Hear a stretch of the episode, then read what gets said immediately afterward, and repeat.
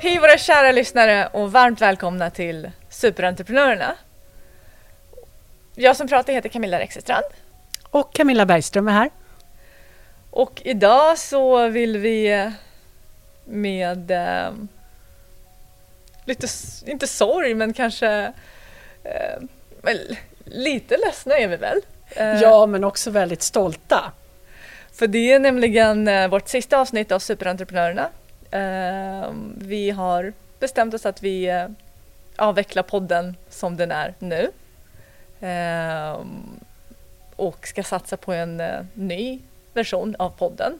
Och den ska heta någonting annat och den ska handla också om andra saker. Eh, men vi vill tacka er för er tid och eh, vi vill tacka alla våra gäster för vi har fått så himla mycket inspiration och motivation och vi har lärt oss så otroligt mycket. Så de här två åren har ju varit otroligt eh, lärorika och eh, helt fantastiska. Jag har växt extremt mycket som person. Vad tycker du Camilla? Ja, jag håller med. Det har varit två jättespännande år och vilka fantastiska gäster vi haft med oss. Eh, och jag ser bara framåt och uppåt och möjligheter att eh, ta det vidare. Men jag håller med. Man är som en här, stolt förälder som lämnar någonting men ändå får någonting. Och förra, eller när vi drog igång podden, då var jag gravid med mitt första barn och nu är det dags för mitt andra. Så den här gången tänker jag att jag ska ta det lugnt och låter andra stjärnor och ta över här scenen. Så vi vill jättegärna introducera Jon Kandell. Tack så mycket. Tack, tack, tack. Det är jag den bråkiga ungdomen som kommer in då eftersom de stolta föräldrarna lämnar över till. Ungefär. Eh, ja. Eh, tack så mycket. Jag är jätteglad för att få vara med. Eh, och vem är du Jon? Vill du berätta lite? Jag, har, jag är, jobbar på Nordea precis som ni. Jag har ju eh, jobbat länge med att utveckla företagsaffären och vårt erbjudande mot företagskunder. Och det har jag gjort eh, därför att jag tycker det är så himla spännande med entreprenörer och eh, företag och startups. Så att jag tycker det, det är något som jag verkligen vill fortsätta jobba med tillsammans med er. Och podd är ju ett utmärkt sätt att få lyssna på och ta del av hur man tänker som entreprenör.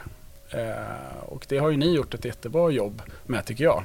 Tack. Eh, så Tack. att eh, det ska bli, det känns lite nervöst men också väldigt roligt att få vara med på resan framåt för det som kommer bli den nya podden.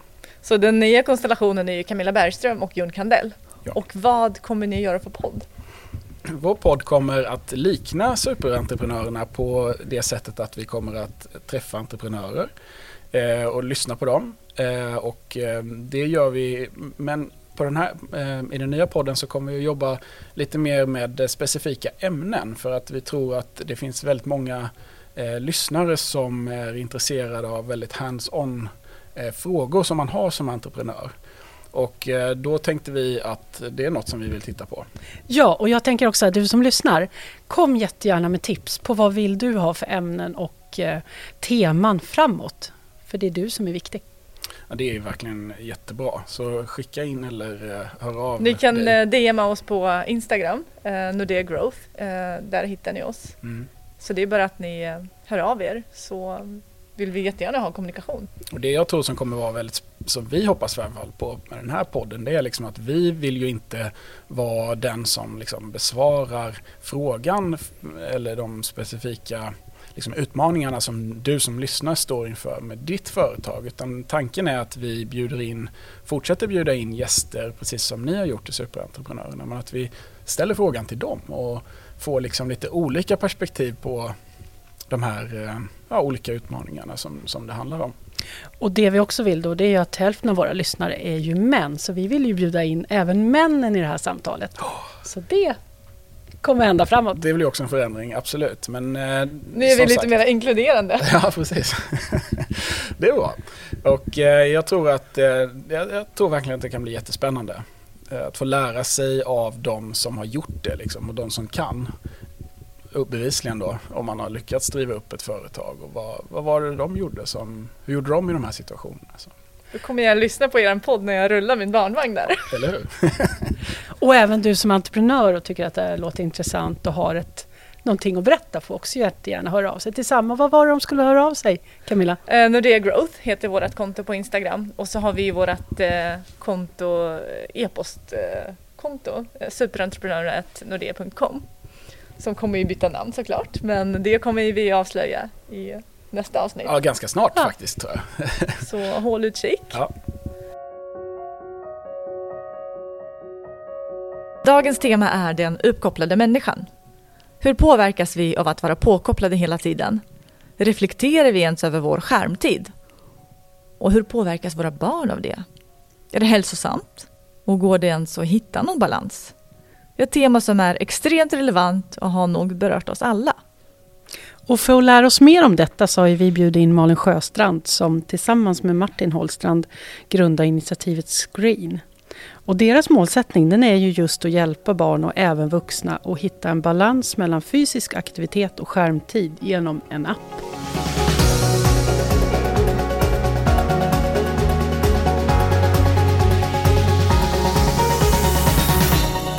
Varmt välkommen Malin! Tack så mycket, jättekul att vara här.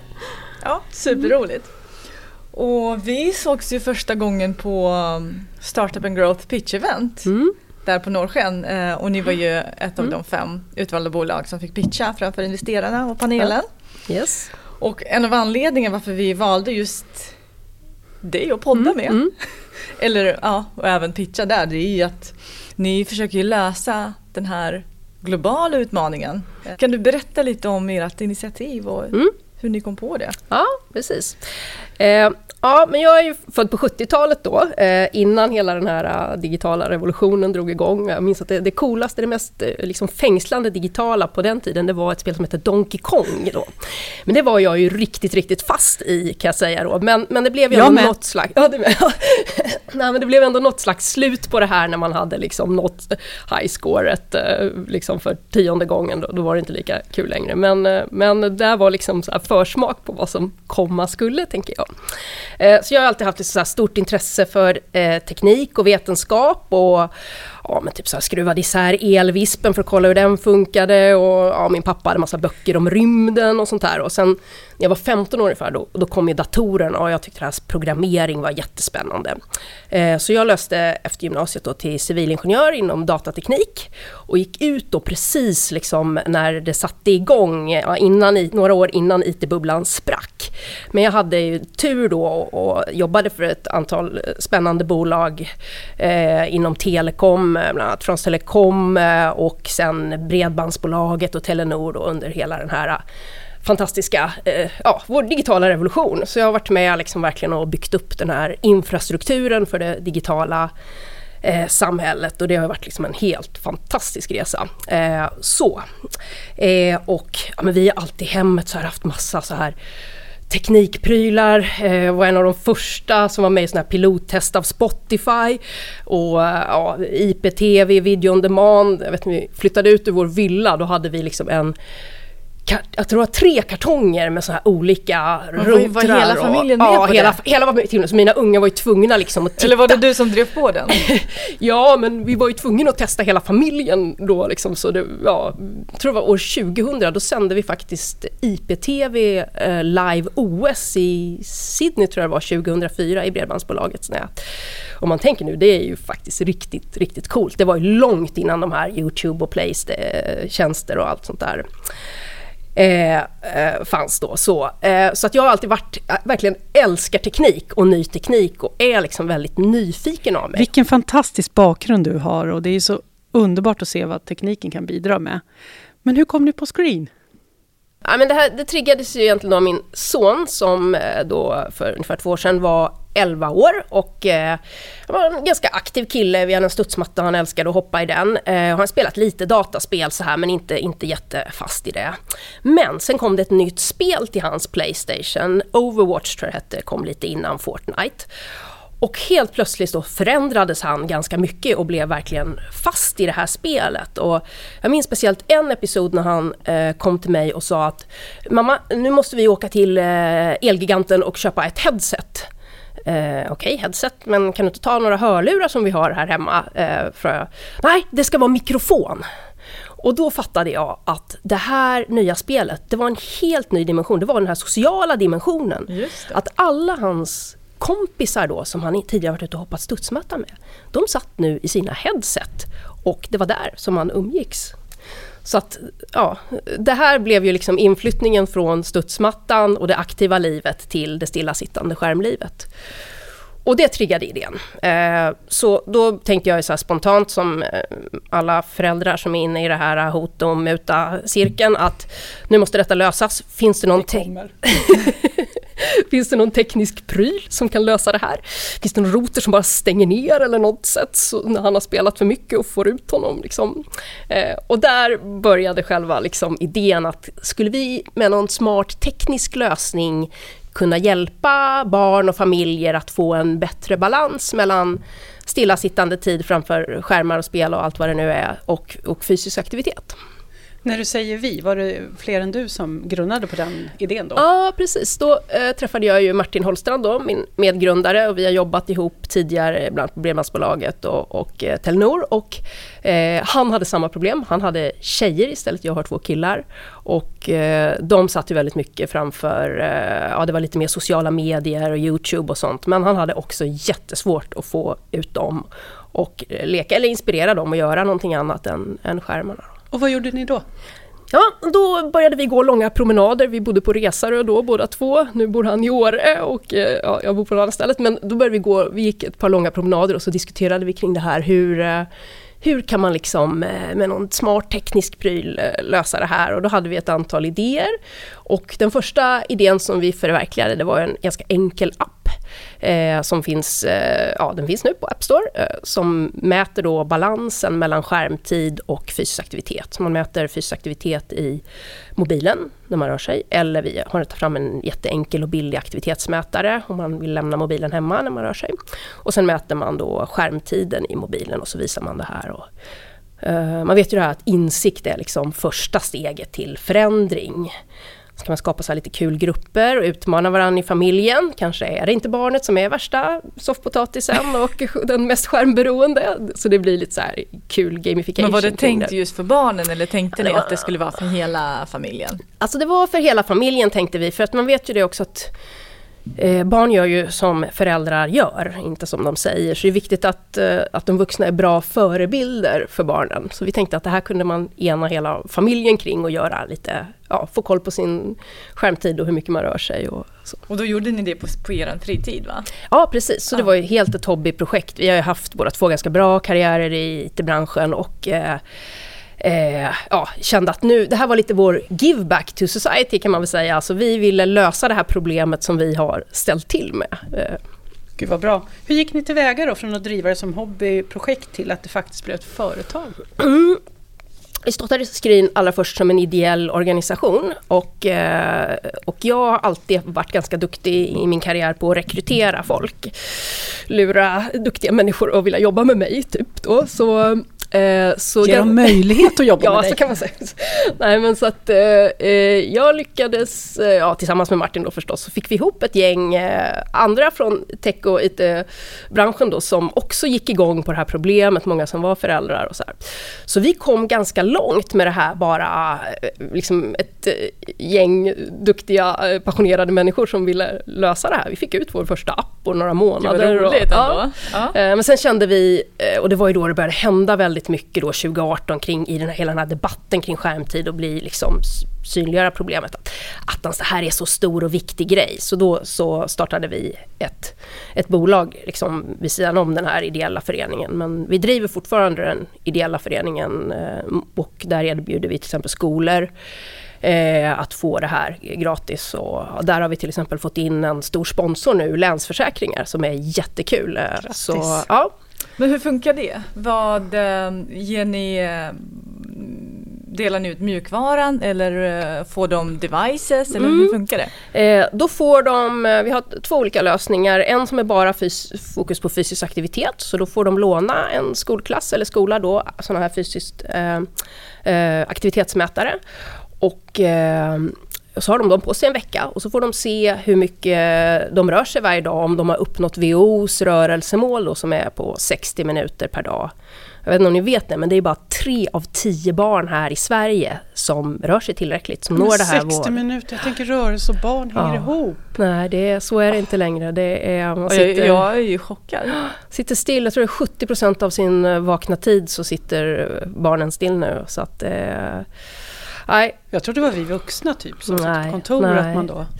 Det, och just det här med fysisk aktivitet när man kommer upp med lite puls, alltså springa och, och hoppa och allt sånt här som vi gjorde. Det, det gör barn när det är organiserade aktiviteter. Ja, det är idrott unga. eller, ja, ja, idrott. liknande. Men eh, Helt eh, galet. vid, vid sidan om det, så det här spontanidrott har ju i princip liksom ja, försvunnit. Det är bara att titta på alla lekplatser och idrottsplatser. De är ju tomma om det inte är någon organiserad träning.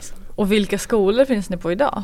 Eh, ja, vi har eh, nu det här med Länsförsäkringar, då kommer det vara fokus på Göteborg och Bohuslän, så där håller vi på att rekrytera skolor. Sen har vi gjort det. Eh, vi har gjort en studie också med Karolinska institutet på två skolor eh, för att liksom verkligen mäta effekterna av det här. Och då var vi på Björkhaga skola och Tyresö skola, det är lite söder om Stockholm. Då. Och då visade det sig faktiskt att den här fysiska aktiviteten under den här sex veckors perioden när de använde screen, den ökade med eh, 50 procent. Och det höll också i sig efter, eh, vi hade som en så kontrollmätning på slutet när de inte fick någon feedback på hur mycket de rörde sig och då såg vi att det ökade. Så det är jättehäftigt. Får de någon utmaning i eh, appen eller så? Så att, att man ska röra på sig? Eller bara vetskapen om Ja, att det här var mäts? vetskapen. Man ser också på den här aktivitetsmätaren hur mycket man rör sig då. Så, eh, det är så fyra blå lampor som rör sig. Däremot så rådde vi inte på skärmtiden och det är ganska intressant eh, att den fortsatte att öka. Så där är ett extra komplext problem, kan man säga. Och du nämnde ju att ni hade den appen och den har ju verkligen trendat eh, Ja. på App Store. Så man sökte på skärmtid så kommer ju ert namn först. Mm. Har ni spenderat mycket pengar på marknadsföring? Eh, nej, faktiskt inte. Vi är ju fortfarande då kvar lite i bootstrap-mode kan man säga. Så vi har just det att ta oss eh, från att ha lanserat appen. Vi låg etta under ett par veckor då för ett år sedan ungefär.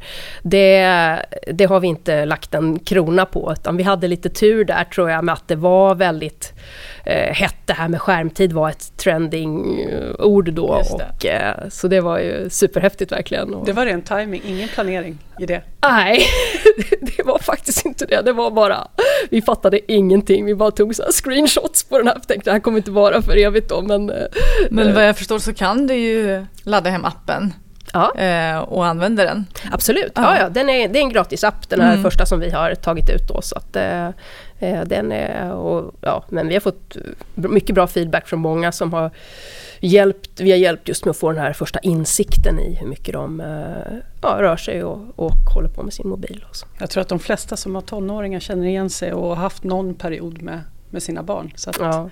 det är otroligt. Men vi själva. Ja, Alltså, du är ja, lite mer än mig jag, Camilla. Jag har ångest över det. Ja. Hur mycket tid jag spenderar med min mobil och ja. Ja, ja, men det är just det här det oplanerade skärmtiden, alltså det här slösurfandet när man inte ens vet liksom hur fasen fick det Ja, upp scrolla, det här? scrolla, Ja, scrolla ja. i all evighet. Men, Ja. eh, Ja, men jag tänker, jag var och lyssnade på Eros Ramazzotti här, eh, fick i födelsedagspresent av min eh, nära vän. Eh, Och det intressanta var att det sitter då massa kvinnor runt omkring, medelålders kvinnor, och liksom mer i sin telefon än att är liksom där och närvarande. Jag tänker så här, vi har den här stunden nu, vi lyssnar. Och Och så är de bara sin telefon. Mm. för att Ja. berätta för alla andra eller titta vad alla andra är. Jag är helt fascinerad. nej, men, men det här är ju uppmärksamhetsekonomin. Det här, Ja. de är ju, alla de apparna är ju utformade precis för att, att liksom framkalla det här beteendet hos oss. Och vi vet det här, vi inser det, men ändå är vi fast. Det är rätt scary tycker jag. Alltså. ja, det är sjukt. Ja, det finns ju massa roliga och intressanta studier kring det där liksom, som man bara Ja. fascineras över. Men, Ja, vi kommer ju tillbaka till Ja, det ja. eh, sen. Ja. Jag är, är ju så otroligt eh, glad och det att ni ägnar er åt liksom socialt entreprenörskap Mm. och, och det ni gör. Men jag tänker så här, om man ska kategorisera er entreprenörer då skulle man ju kunna liksom säga det att eh, när man håller på med det som ni gör, då skapar man ju verkligen impact och det är ju Mm. superviktigt. Men, men det är ju lätt att liksom säga att det är viktigt till att liksom allt det där andra. Mm. Men räcker det liksom med att vara social entreprenör för att få allt servat? Jag tänker som resa kapital, nu pratar vi lite marknadsföring, men liksom att alla vill vara med eller hur, Mm. hur upplever du det? Eh, Ja, alltså att folk går igång på idén, det är oftast inget. Och att de tycker att man är, eh, ja, verkligen hejar på eh, och tycker att man gör bra saker. Det är ofta inget snack om. Men därifrån liksom till att, om man tar ett sånt exempel, få in kapital. Då är det inte liksom bara walk in the park, utan eh, min erfarenhet är, det är att man måste ha allt annat på plats också som en vanlig startup har eh, med liksom affärsmodell, eh, marknad Teamet med tillväxt, och, ja. ja. allt team, allt rubbet. Och sen on top av det här, då är det bra om man är social entreprenör också. Inte tvärtom, Nej. att man tittar på det först? Eh, lite så. Eh, nu ska jag inte dra all, det finns ett par eh, alltså, riskkapitalister som investerar i specifikt i sociala eh, entreprenörsbolag som Norrsken och Lexell Social Ventures och de här. Och de, de, har lite annan syn men jag har nästan upplevt från några eh, andra bolag att de känner att det här är lite risk det här med sociala entreprenörer. Kommer de verkligen att förvalta mina, mitt kapital riktigt bra? Och liksom, så att, Risken att liksom inte få återinvestera eller vad, hur, vad såg de för risk? Eh, ja, men att de kanske tror att eh, blir det samma utväxling på mitt eh, kapital i det här bolaget som ska lösa ett samhällsproblem jämfört med någon som har som mål att eh, ja, men tjäna pengar mer då. Eh, så att eh, ja, vi, vi har funderat mycket hur man kan tweaka till det då. Vi vill förstås hitta en, en modell där, där absolut bolaget ska vara eh, gå runt och, och vara liksom, vad ska man säga, hållbart, sustainable. Men Screens framgång kommer inte att mätas primärt i hur mycket eh, pengar vi genererar utan eh, det är ju impacten, att vi vi når vår vision att vi kan leva hälsosamma aktiva liv i vår digitala värld. Liksom. Men sen också, ja, ja, men just att det behöver ju inte vara en motsättning heller. Nej. För ska det vara hållbart långsiktigt då behöver ni ju liksom få det att snurra runt Absolut, också. och det inser vi också. Men vi, det kanske har känt att uh, det är, ja, det, det, man får inget gratis för att man är social entreprenör. Och, eh, men, eh, men det är bara att kämpa på och vara uthållig. Ja men det sa du ju faktiskt mm. när vi gick i hissen ner här, att håll ut. Liksom. Ja, men det där tror jag liksom eh, Min erfarenhet av, av de här två åren att det är det här liksom aldrig ge upp, pannben, var envis. Funkar inte den här grejen så tweaka lite, prova någonting annat och eh, också ha ett team där man kan peppa varandra för det blir ju så här ups and downs eh, hela tiden och att eh, man inte är ensam i det, det tror jag är viktigt också. Men tror du inte att det var ju inte så länge sedan man började prata om socialt entreprenörskap och mm. att man ska titta på hållbarhet och de globala utmaningarna. Mm. Att, det, att det kommer bli lättare ju mer man, eh, ju mer sådana bolag skapas, ja. ju mer vi pratar om det. Det tror jag faktiskt också att det kommer att, att, att bli. För nu är det ju också lite så här krångligt. Det är liksom banan iväg kan man ja, säga. Det, det, är lite krångligt nu för att om man ser, vi har en ideell organisation också och där kan vi få in sponsorer så att de här, eh, och, där, och där är det nog kanske lättare på något sätt att, för då är det så tydligt att det, det ska bara bli ja, social impact av de pengarna de går in med, ingenting annat. Ja, lite visa upp sitt varumärke och lite så kanske. Men, eh, men eh, det är ju inte, alltså sociala entreprenörer är oftast tvungna att dribbla lite där mitt emellan. Eh, kanske ha både, både och då. Eh, och det är lite synd att man ska behöva, det blir som administrativt krångel lite med det här. Och, ja. och det tar ju mycket tid. Ja, precis. Men tillbaka till eh, temat skärmtid mm. då. Finns det något enkelt sätt att begränsa den för både sig själv och sina barn? Alltså finns det någon rekommendation på vad som är okej okay att spendera framför skärmen? Nu vet vi hur mycket man ska röra mm, på sig. Ja, det vet det... man. Nej, det där är ju väldigt svårt och det beror ju väldigt mycket på, ska jag säga också, vad man gör framför skärmen. Jag menar, har man ett Eh, kontorsarbete där man sitter framför skärmen ja, åtta timmar om dagen, då är, då, är ju inte, då är det ju det som är liksom... Så jag tror att man måste gå lite till sig själv eh, där och, och tänka, försöka tänka lite, ha lite koll på hur mycket man lägger på eh, både på mobilen och, och på annat då, och, eh, och tänka lite varje kväll så här liksom, hur, var det här en bra dag? Och, och, följa upp lite. Sen vad det gäller barn så har ju WHO nu gått ut med riktlinjer för yngre barn. Så barn under två år ska inte ha någon skärmtid alls i princip. Pratar och, vi TV också? Uh, ja, uh, ja det, jag är rätt säker på att det är det också. Att det är, Då har vi ju misslyckats mm. totalt. Uh, och det här är ju lite, ska veta med det här, att det är ju lite en försiktighetsprincip. och barn mellan två och fem år sedan, de, där är det okej med en timme eh, skärmtid. Men det här är för att de har så väldigt mycket annat som måste utvecklas och deras hjärna, det händer ju så otroligt mycket i den så att eh, de måste utsättas för annan stimulans för att den ska utvecklas eh, på ett bra sätt. Så att, där kan man säga, vi pratar ofta, vi som är intresserade av det här skärmtid, om det gigantiska experimentet som mm. nu pågår med en, en hel generation eh, Eh, och eh, av unga då som, eh, som vi inte riktigt vet. Deras hjärnor är under utveckling och de utsätts för det här. Och vi kommer inte veta det förrän om många år. Nu skrämmer jag Ja, jag har en liten tvååring hemma ja. och jag vet inte när vi började med Babblarna. Säkert när hon var åtta, nio månader ja. kanske. Och det blir liksom värre och värre. Mm, Men å andra sidan, det känns ju att ja, Ja, ja, man har ju visst ett val, absolut. Ja. Men ska du hålla på och göra andra saker och, och sysselsätta ditt barn? Det känns nästan som att de som inte gör, alltså för de flesta, nio av tio tror jag, eh, låter sina barn på olika sätt liksom, titta på det här för att det är en så stor del. Mm. Och gör man det inte, då måste man nästan förklara sig varför man inte har skärmtid. Att nej, men vi har begränsat, jag hör nu, mina barn är ju större, jag har ju stora barn. Mm. Eh, så vi hade ju inte det på det sättet då när man har Eh, men, men, att man liksom nästan får förklara så att det är åt andra hållet. Ja. Det är mycket mera, som du säger Camilla, vi har misslyckats. Nej men de flesta, hur man nu ser på det, liksom, att man har det, det är åt andra hållet. Mm. Om jag stoppar mm. då måste jag förklara mig varför jag inte mm. låter mitt barn och där titta. Tro, där tror jag som förälder att det kanske allra viktigaste man ska se efter det är ju att ens barn, då, kanske ja, framförallt tonåringar, att de verkligen får sin sömn, sin fysiska aktivitet och även liksom sociala, riktiga sociala relationer. Jag var ute här förra veckan och vi håller på med ett nytt eh, koncept och diskuterade med eh, 16-åringar eh, som gick i ettan på gymnasiet kring det här. Då. Och det är skrämmande hur lite de sover. Mm. Alltså de bedömde ju... själva att de sover fyra till sex timmar per natt under veckorna.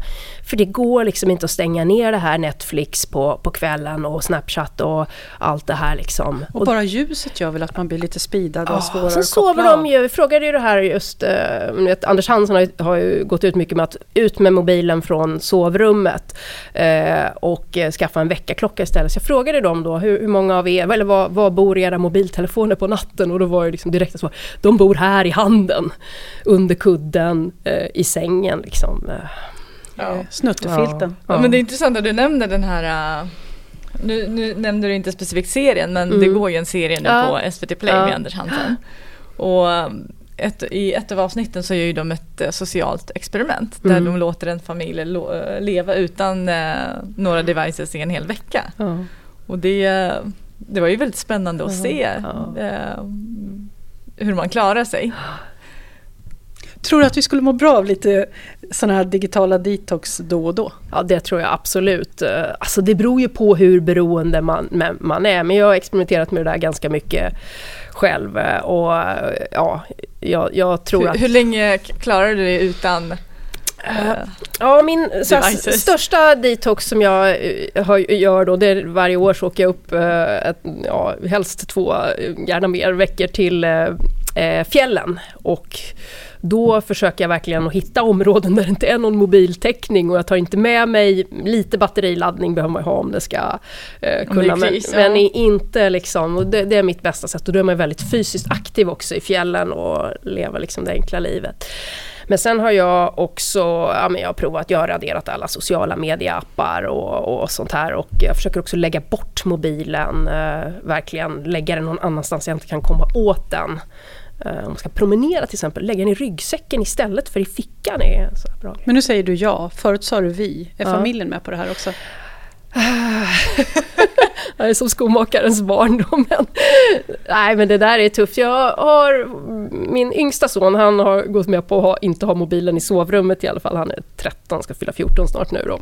Men min stora kille är det jättesvår fight. Så man får ju också vara liksom, det är tufft att ta de här fighterna i, i familjen, speciellt med tonåringar. För man fightas ju om så mycket annat också. Liksom. Ja, det, är en det här är on top of all. Ja, så att, eh, men jag tycker att har, vi har fått en mycket bättre dialog i alla fall. Vi har också tittat på den här serien tillsammans och det, det är liksom uh, bit by bit så, ja. så kommer det in i deras uh, medvetande och uh, det var en väldigt intressant undersökning som eh, Statens medieråd gjorde nu som visar faktiskt att eh, nästan hälften av alla unga själva upplever ett problem med att de upplever att de lägger för mycket tid på på, eh, ja, på sina skärmar då och att det går ut över annat som de vill göra i livet. Och det tycker jag är väldigt bekymmersamt. Alltså. Men att man kommer till den insikten, Ja. då är vi nästan halvvägs Men, ja. till en förändring tänker jag. ja, jag vet det 17. Nej men man är medveten. Okej, Ja, ja. jo absolut. Men vi är ju Ja. medvetna. Jo. Jag är medveten. Eh, och eh, nej, men man ska veta det att det vi kämpar emot är ju de här otroligt fiffiga algoritmerna som är uppbyggda för att kapa vår eh, uppmärksamhet. Jag, jag ska på semester nästa vecka och då ska jag försöka i alla fall att begränsa Ja. den tiden. Jag kommer fråga andra delar av din familj hur det gick Ja. Camilla. Jag tror det är en ganska bra grej att ta hjälp av sin familj också. Det har jag gjort lite med mina barn. Att, eh, min son, min 14-åring, han tar min mobiltelefon och jag tar hans. Och så går vi ut. Och då blir det så, håller jag på och ska försöka eh, kolla någonting och så ser jag det är inte min telefon. Och jag får inte röra min dotters 18-åring, jag får inte röra hennes telefon. Det är heligt. Nej, det, ja, Ja. vet det är som en del av kroppen nästan. Ja. Och ni tillsammans med sju andra digitala bolag som exempelvis Mm. Dobermann, Matching ID och Lifesum står ju bakom initiativet Time Well Spent Sweden. Mm. Vad är syftet med initiativet? Ja, det är just det här att medvetandegöra den här uppmärksam uppmärksamhetsekonomin som vi alla eh, är i och baksidan av myntet. Och vår vision är också då en värld där verkligen tiden vi lägger på digitala tjänster ska kännas meningsfull och välinvesterad. Och vi vill liksom både rikta oss till konsumenter, hjälpa dem att ta, återta makten över sin tid eh, och eh, inte slösa bort så mycket tid varje dag. Utan, eh, och sen även att försöka påverka eh, företag som utvecklar de här digitala tjänsterna att se på nya affärsmodeller. Och, det här är ju grundat, om ni känner till, i Silicon Valley av eh, eh, Tristan Harris och Asa Raskin bland annat som har haft långa karriärer på Google. Och Asa var han som uppfann det här Infinite Scroll eh, som gör att vi scrollar i all oändlighet då. Så att han, han var också intervjuad i Anders Hansens serie då som han har ju dåligt samvete för det här nu. Så han kan säga att Time Well Spent är deras payback to, to society. Liksom. Först, först skapar man problem och sen ska man behöva liksom hitta en lösning. Men det är det som är så fantastiskt med tekniken, att det finns ju alla möjligheter att lösa. Så nu ska vi bara använda tekniken på ett smart sätt för att lösa det här. Så. Men hur inspirerar, inspirerar ni dem då? Bolagen? Eh, ja, men vi har dialoger med ett, större, ett antal större bolag och man ser att det finns faktiskt flera bolag nu som har en sån här digital well-being-strategi. Jag vet inte om ni har sett här nu, men Google har ju lanserat en ny telefon nu som är som ett pappersark som man bara klipper ut. eh, Man Jaha. får, ja, som ett experiment då, att man ska ersätta sin smartphone med en papperstelefon då som digital detox. Eh, Samsung har också sån här eh, eh, digital well-being eh, initiativ också så att det, det händer ju ju saker och man vet ju också att Instagram och de här har ju experimenterat med att ta bort like-knappen eller och också det här att man får såna här stopping cues i sitt flöde att nu har du sett allt idag. Eh, så, så att, eh, men det går lite fram och tillbaka faktiskt. Jag upptäckte nu på Twitter att de hade lagt till en ny sån här, jag vet inte om ni använder det, uppmärksamhetshook, jag tror det var igår. Där man liksom får en sån här, de här och de här och de här har tweetat nu och så bara tryck på den. Ja. Så det, De, de har ju liknande på Instagram att ja, ja, här. det är liksom, det är en ständig fight eh, det här. eh, Ja, så att eh, jag vet inte om jag ser ljust på framtiden eller inte. Jag, men- jag, jag tänkte precis säga, hur tror du att vår eh, framtid ser ut? Hur tror du att det ser ut om 20 år? Eh, Med teknikanvändande och skärmtid. Nej, alltså, jag tror ju inte att vi kan hålla på som vi gör idag i alla fall. Det, men jag tror att det kommer bli värre några år till liksom, tills det är riktigt eh, eh, illa. Då. Men sen tror jag ju successivt att det, poletten bara kommer ramla ner hos människor. Att vi har den här 40 000 år gamla hjärnan, den är inte gjord för det här, vi mår inte bra av det. Och då kommer vi börja ändra oss och då kommer man bli tvungen för de här bolagen också att ändra sina affärsmodeller och ändra de här algoritmerna. Men jag tror att det kommer behövas en flykt lite från sociala medier och, och annat liksom. Eh, för, för, för många användare. För att så länge Facebook och Google och de här tjänar pengar på, på det här så, så kommer inte Nej, jag tror inte Ja, det de är kommer inte dumma heller. De är inte dumma heller. Så de, de försöker göra lite initiativ nu för att, att fixa till det. Men det är ju Eh, bara, är inte det bara, vad brukar man säga? Eh, spel för... eh, Gallerierna. Precis. Ja, ja, jag vet inte riktigt. Jag, wait and see säger jag. Det lite. Eh, Men eh, ja. Nej men de engagerar sig ju i frågan nu. Det måste de ju på något sätt. Men frågan är hur mycket det verkligen kommer ske. Som faktiskt eh, kommer oss till nytta. Då. Men vi får hoppas. Jag är optimist. eh, Så teknikoptimist. Så vi hoppas på det här. Så tekniken kommer lösa det. Jag hoppas att tekniken ska lösa det som tekniken utan att vi ska behöva tillbaka och leva som amish-folket eller liksom. För det, vi vill ju ha allt det här fantastiska med tekniken eh, som, som den hjälper oss med i vardagen. Liksom. Det vill vi ju inte ha bort utan vi vill ju bara hitta balansen. Malin, alltså det har ju varit superspännande att ha dig här i studion. Eh, och jag och Camilla vet jag inte riktigt, vi har nog inte riktigt bestämt oss om vi ska glädjas åt den här teknikutvecklingen eller om man borde ha ångest över mer liksom det här teknikanvändandet. Men Mm. det vore väldigt kul om du ville skicka oss och alla lyssnare som är med oss idag då, en utmaning som har just med skärmtid att göra. Mm. Eh, ja precis. Man skulle säga, de, de flesta tror jag då, kanske inte tonåringar, men har väl följt där Anders Hansens tips och, och ut med telefonen ur sovrummet. Men jag har en nivå, nivå två på det här digital detox då, om man ser det som nivå ett. Det är att göra om din smartphone till en dumbphone. Så man behöver inte skaffa en sån här eh, riktigt gammal... eh, Nokia här- 3310. Nej, det kan man i och för sig göra, det är rätt nice också. Men, eh, men man kan faktiskt gå in på sin telefon och eh, eh, då räcker det inte bara att stänga av notiser utan radera alla so sociala medieappar eh, och alla liksom, appar som du känner att du inte har en sunt förhållningssätt till, liksom, som, som öppnas bara att du inte riktigt vet hur det, hur det gick till. Då. Radera alla dem. Eh, sen är det ju en utmaning att man kan komma åt de här apparna kanske via webbläsaren. Men då finns det, om man har en iPhone i alla fall, så kan man gå in i inställningar skärmtid, så kan man dölja Safari och man kan dölja mejlen också. För jag vet att många entreprenörer och andra som eh, gillar jobbet då är ju beroende av mejlen. Så då helt plötsligt har man fått en dammfond. Sen kan man liksom hotta upp den lite extra då genom att sätta gråskala istället för färg. Då blir den faktiskt lite tråkigare. Och sen testa det här en helg eller en dag och bara lev med din smartphone i dammläge liksom och se, känn efter liksom, hur känns det här? Det kommer ju säkert vara en extrem frustration i början då när du försöker hitta de här apparna då, men känn efter sen på kvällen liksom vad du fick gjort istället för all den tiden som du inte var på de här och, och om man inte känner sig lite lugnare och mer i balans. Gud vad spännande, jag tänker vad man kan hitta istället. Vet Try it! Try it! Vi får nog ta varandra i hand och bestämma när vi gör det här. We're gonna try it. Yes! Ja, alltså med de orden så vill vi tacka dig Malin. Tack så mycket, jättekul att få vara med. Mm, tack snälla. Tack! Och med de orden så vill vi eh, avsluta det här sista avsnittet eh, och tacka er alla för de här fantastiska två åren och de här fantastiska 52 avsnitten som vi ändå har gjort. Supertack och ser varmt fram emot att träffa er snart igen. Vi hörs snart. Hej då! hej. hej.